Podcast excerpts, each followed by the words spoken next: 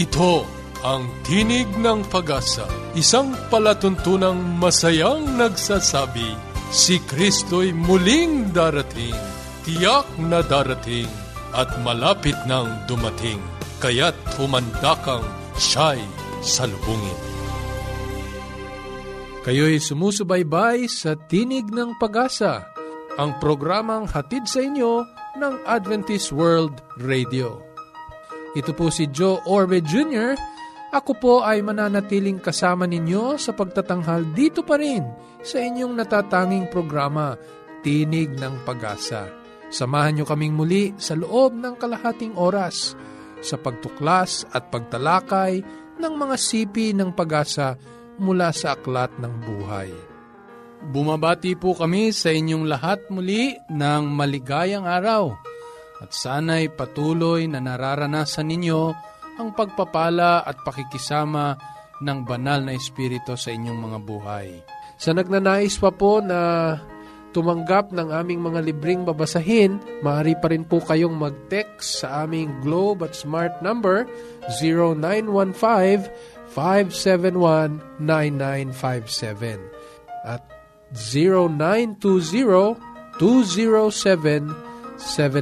0920-207-7861. Sa ating pong talakayang pangkalusugan, kasama po natin diyan si Sister Joy Orbe. Sa ating pong pag-aaral ng Biblia, pag-uusapan natin ang kalusugan at pagkain sa liwanag ng mga simulain mula sa kasulatan. Tayo po ay dadako na sa ating talakayang pangkalusugan. Sister Joy? Paging Dr. Rodriguez, you're needed at room 321. Mrs. Martinez, kailangan na po nating i-dialysis ang asawa ninyo. New outlook and a healthy lifestyle makes a big difference.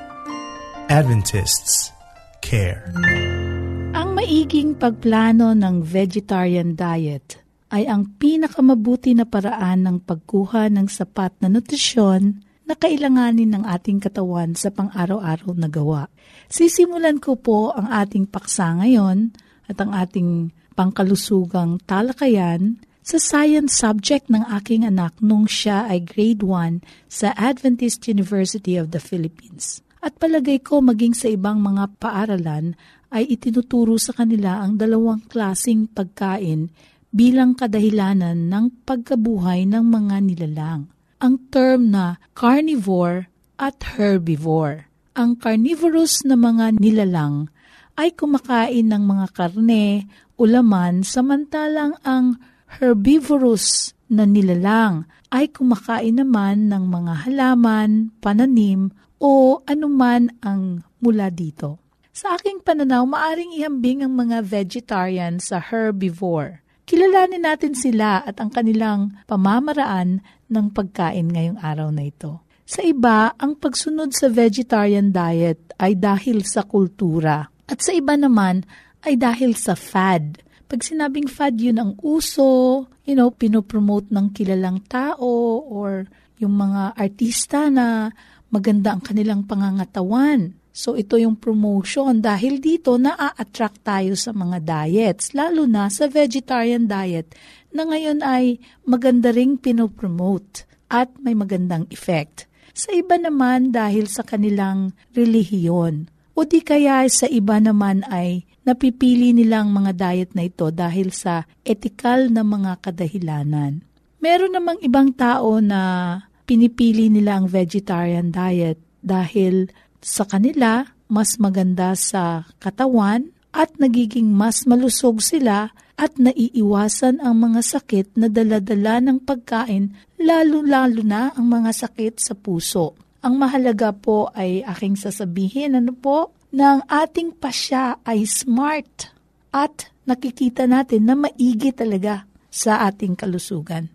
Kasama po sa diet na ito o ng vegetarian diet ay ang pagplano ng maigi at pinakamabuti para sa iba't ibang edad, para lalo sa mga bata, sa mga kabataan naman, o di kaya'y sa mga buntis na ina. Pag di po alam kung ano at papano, wag pong imbentuhin dahil ang vegetarian diet ay pinaplano po na diet. Kaya kung hindi alam, maaring magtanong-tanong, magsuri at pwede ring magbisita sa isang dalubhasang dietitian. Meron po tayong tatlong klasing vegetarian diet na gusto ko pong i-introduce sa inyo ngayong araw na ito. Ang una po ay tinatawag nilang vegan vegetarian. Ito po ang klasing diet na plant source, walang karne, walang gamit ng itlog, manok, isda, at kahit ano pang mga dairy products tulad ng cheese, ice cream, cream, milk, wala po. Talagang plain plant sources lamang ang kanilang kinakain. Ang tawag sa kanila ay vegans. Okay.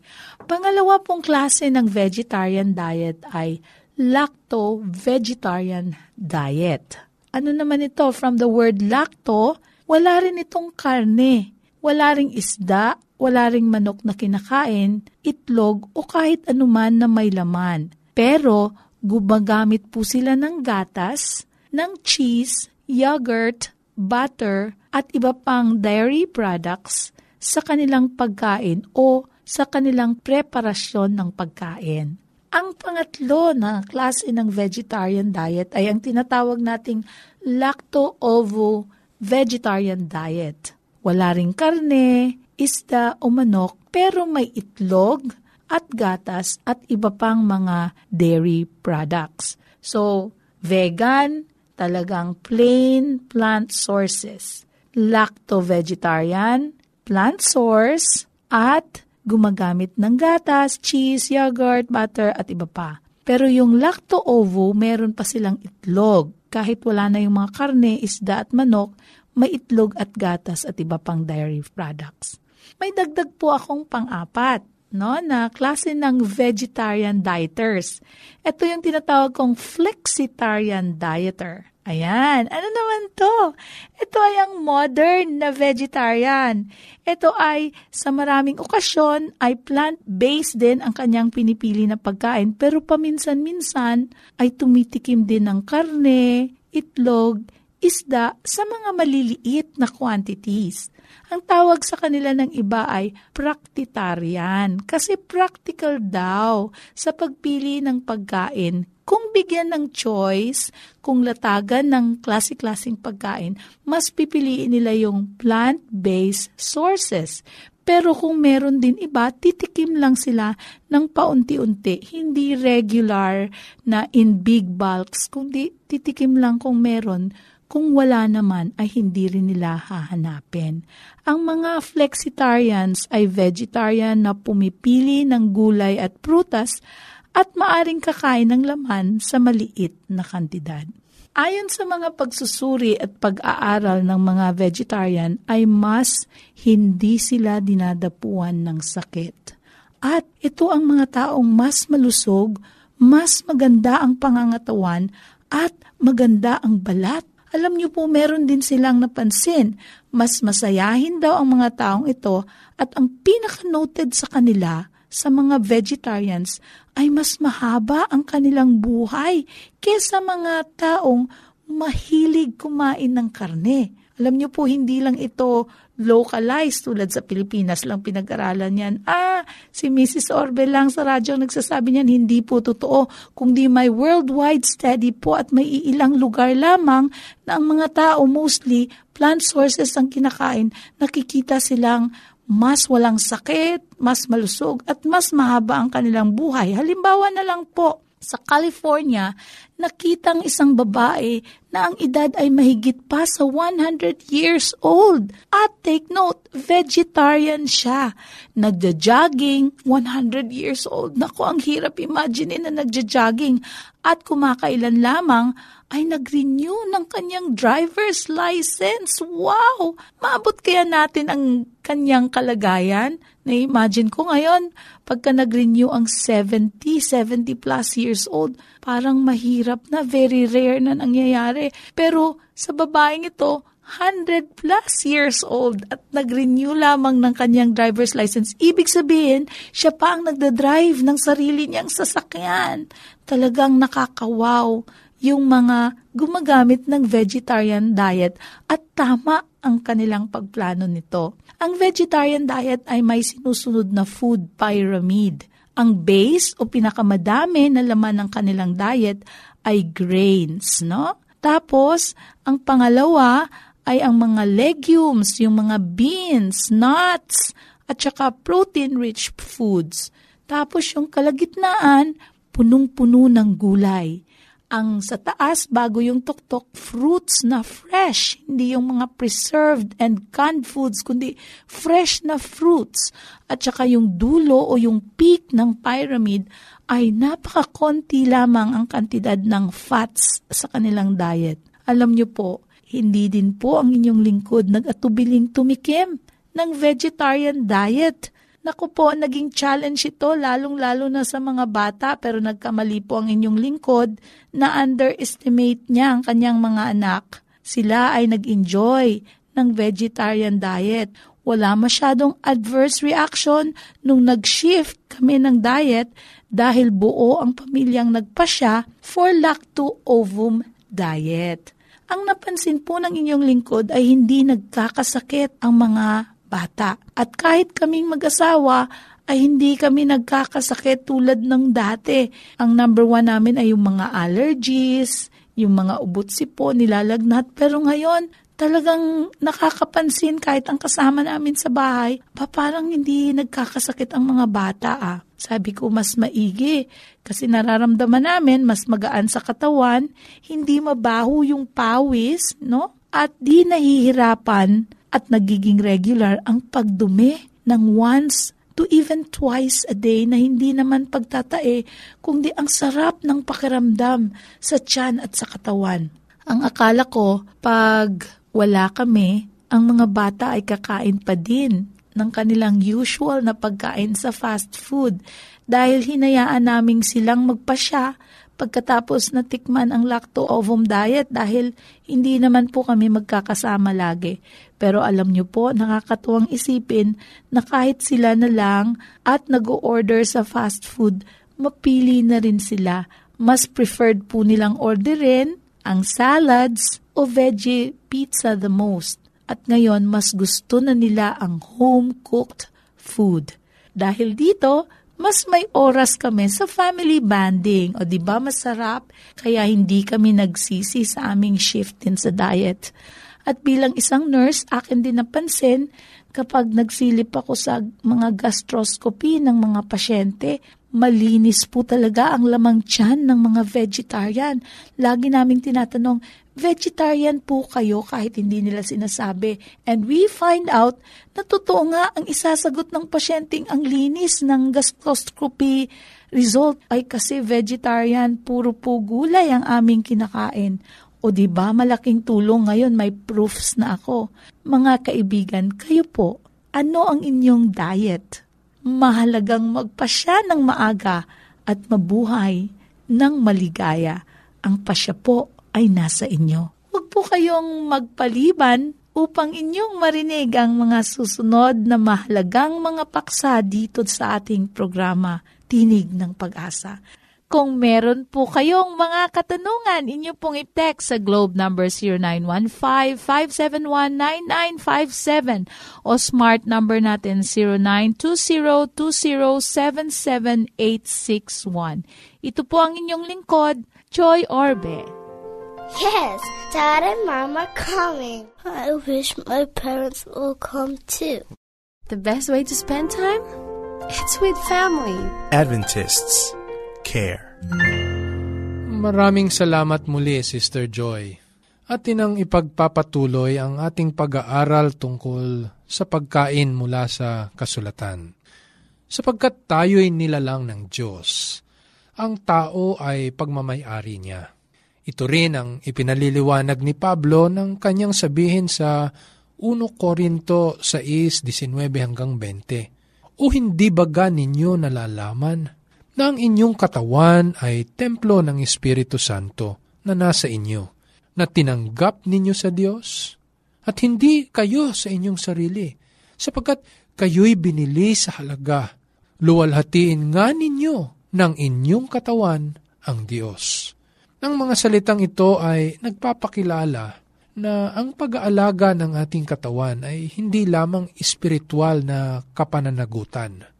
Dagdag dito, ito rin ay moral responsibility o moral na responsibilidad. Bagamat tayo ay mayroong mando sa ating sariling katawan, hindi pala natin ito pagmamayari. Hindi natin pwedeng sabihin eh, akin ito, gagawin kong gusto ko. Tayo ay mga katiwala lamang ng Diyos. Walang karapatan ng sino mang magsabi, gagawin ko ang gusto ko sa aking sariling katawan. Sapagkat ganito ang babala ni Pablo sa 1 Corinto 3:16 hanggang 17. Pakinggan mo. Hindi ba ganinyo nalalaman na kayo'y templo ng Diyos? At ang Espiritu ng Diyos ay nananahan sa inyo? Kung gibain ng sino man ang templo ng Diyos, siya'y igigiba ng Diyos. Sapagkat ang templo ng Diyos ay banal na ang templong ito ay kayo. Kaibigan, iisang paraan lamang upang malaman mo ang mabuti para sa iyong katawan. At yan ang sumangguni tayo sa lumalang nito. Nang lalangin ng Diyos ang tao, ibinigay din niya ang pamamaraan kung papaano tayo mananatiling kapakipakinabang. Sa Henesis 1.29, ang sabi, At sinabi ng Diyos, Narito, ibinigay ko sa inyo ang bawat pananim na nagkakabinhi na nasa ibabaw ng balat ng lupa at ang bawat punong kahoy na may bunga ng punong kahoy na nagkakabinhi sa inyo'y magiging pagkain. Napadagdag pa ang gulay ng lisanin ng tao ang halamanan ng Eden. Walang kaduda-duda, ito pa ring prutas, butil, mga binhi, o kasama na yung tinatawag na nuts, ang pinakamabuting pagkain ayon sa mga eksperto sa pagkain. E ngayon, marami ang kumakain ayon sa panlasa sa halip na sa sustansyang idinudulot sa katawan. Sa pagkain ng hayop na marumi upang kanin, lalong dumadami ang sakit, karamdaman at panghihina pa ng tao. Ayon sa kasabihan sa pagkain ng mga karumal-dumal, ang tao ay naghuhukay ng kanyang sariling libingan sa pamamagitan ng kanyang bibig at ngipin. Grabe, no? pagka tayo pala ay magpapatuloy sa pagkain na hindi ipinagkakaloob ng Diyos o ipinahihintulot ng Diyos, para rin pala tayong naghuhukay ng libingan natin sa pamamagitan ng ating bibig at ng ngipin na siya namang ginagamit natin sa ating pagkain. Ang pagkain ng malinis na mga hayop ay ipinahintulot lamang ng ating Diyos nang mawala lahat ng pananim pagkatapos ng pansanlibutang baha sa panahon ito ni Noe. Ito'y magiging pansamantala habang tutubong muli ang mga pananim. Kasi pagkatapos ng baha, walang halaman na nabuhay. Naubos lahat ng mga punong kahoy. At dahil dito, batid ng Diyos na walang makakaing pananim katulad ng kanyang ipinagkaloob sa tao upang kanin. Kaya't ipinahintulot ng Diyos na pagkatapos ng baha ay Bagamat masikip sa kanyang lalamunan at tiyan, kakain muna ang tao ng hayop na kailan may hindi ipinahintulot sa pasimula ng ating Panginoon. Oo, magiging pansamantala habang tutubong muli ang mga pananim.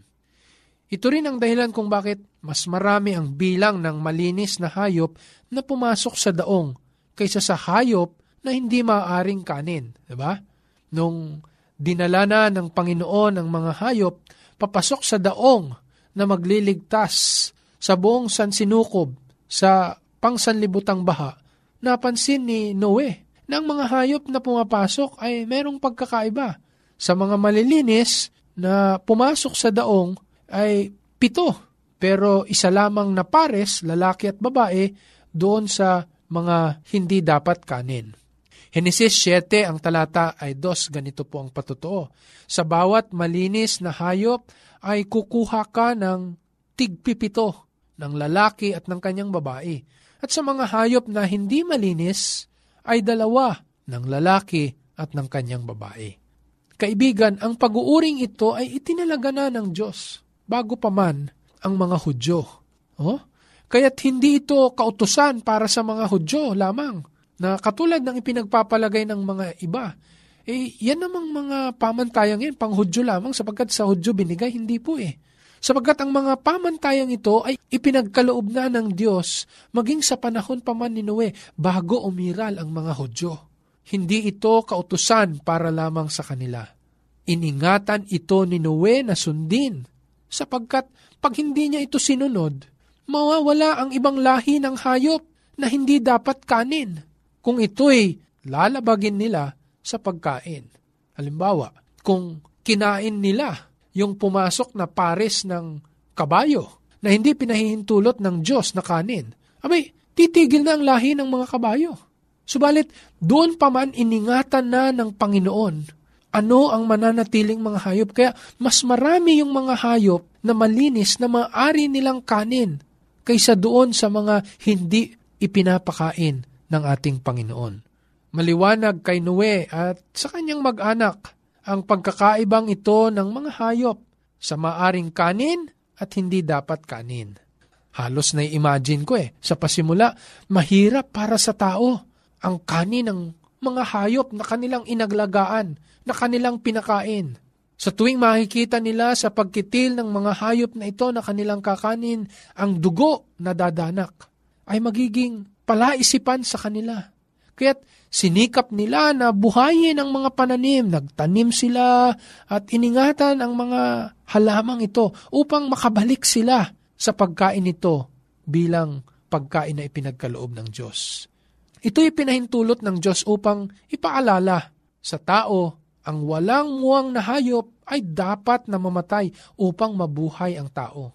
Kung hindi mamamatay yung hayop na yon, walang pagkain ng tao. Paalaala ito sa mga tao noong panahon na yon. Sapagkat ito'y magtuturo sa kanila sa magaganap na kamatayan ni Jesus upang ang tao ay mabuhay magpakailanman kung siya'y sasampalataya sa Kanya.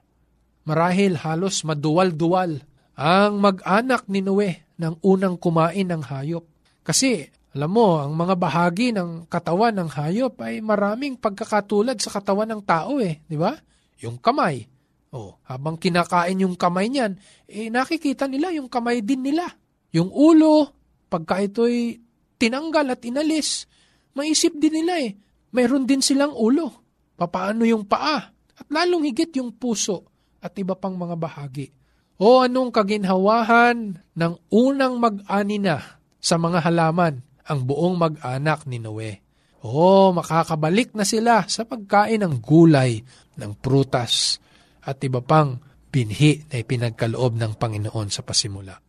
Sa Levitico 11, ang talata po ay 3 hanggang 11. Ulitin ko po, sa Levitico 11, ang talata ay 3 hanggang 11 nilahad muli ng Diyos sa mga Hudyo ang pamantayan sa pagkain ng hayop, ang pagkakaiba ng malinis sa karumal-dumal. Pakinggan niyo po ang sabi ng kasulatan. At sinalita ng Panginoon kay Moises at kay Aaron na sa kanila ay sinasabi, inyong salitain sa mga anak ni Israel na inyong sabihin, ito ang mga bagay na may buhay na inyong makakain sa lahat ng mga hayop na nasa lupa Alinmang may hati ang paa na baak at ngumunguya sa mga hayop ay inyong makakain. Gayon may huwag ninyong kakanin ang mga ito sa mga ngumunguya o doon sa mga may hati ang paa. So may exemption pala, katulad ng kamelyo, sapagkat ngumunguya, ngunit walang hati ang paa. Karumal-dumal nga siya sa inyo. At ang kuneho, eh ito na may ngumunguya, datapwat walang hati ang paa karumal-dumal din nga siya sa inyo. At ang liebre, sapagkat ngumunguya datapot walang hati ang paa, karumal-dumal nga sa inyo. At ang baboy, ha? Ang baboy, sapagkat may hati ang paa at baak, datapot hindi naman ngumunguya, karumal-dumal nga sa inyo. Huwag kayong kakain ng laman ng mga iyan, at ang bangkay ng mga iyon ay huwag ninyong hihipuin. Mga karumal-dumal nga sa inyo Alam ng Diyos ang makakabuti sa tao. Hindi niya nais ang kasiraan ng tao.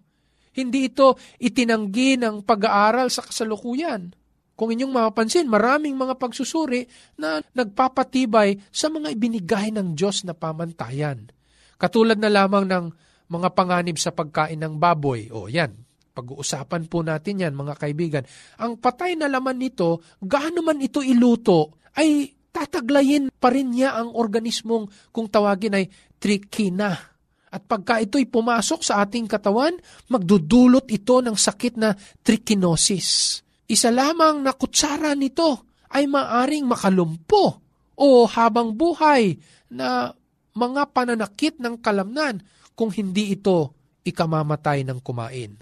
Gaano mang kalinis ang paghahanda nito ayon sa US government, hindi ito nasusuri sa pagsisiyasat ng mga lamang hayop na nakakain. Naiulat din na ito'y walang kagalingan. No?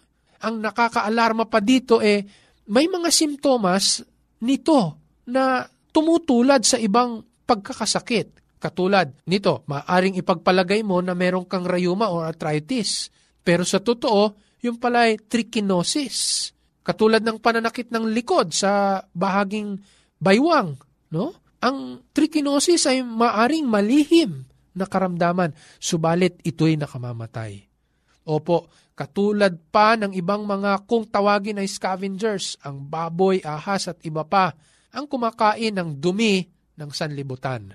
Ulitin ko po, gaano mang linis ang gawin sa paghahanda ng mga lamang ito upang kanin, hindi na po mababago ang likas na tinanggap nila pagkatapos na magkasala ang tao. Mayroon po silang ibang tungkulin bilang mga hayop na ito'y hindi dapat kanin. Kaibigan, sana'y nakinabang ka sa ating pag-aaral. Itutuloy po natin ito sa susunod sa ganito pa ring oras at himpilan sa radyo.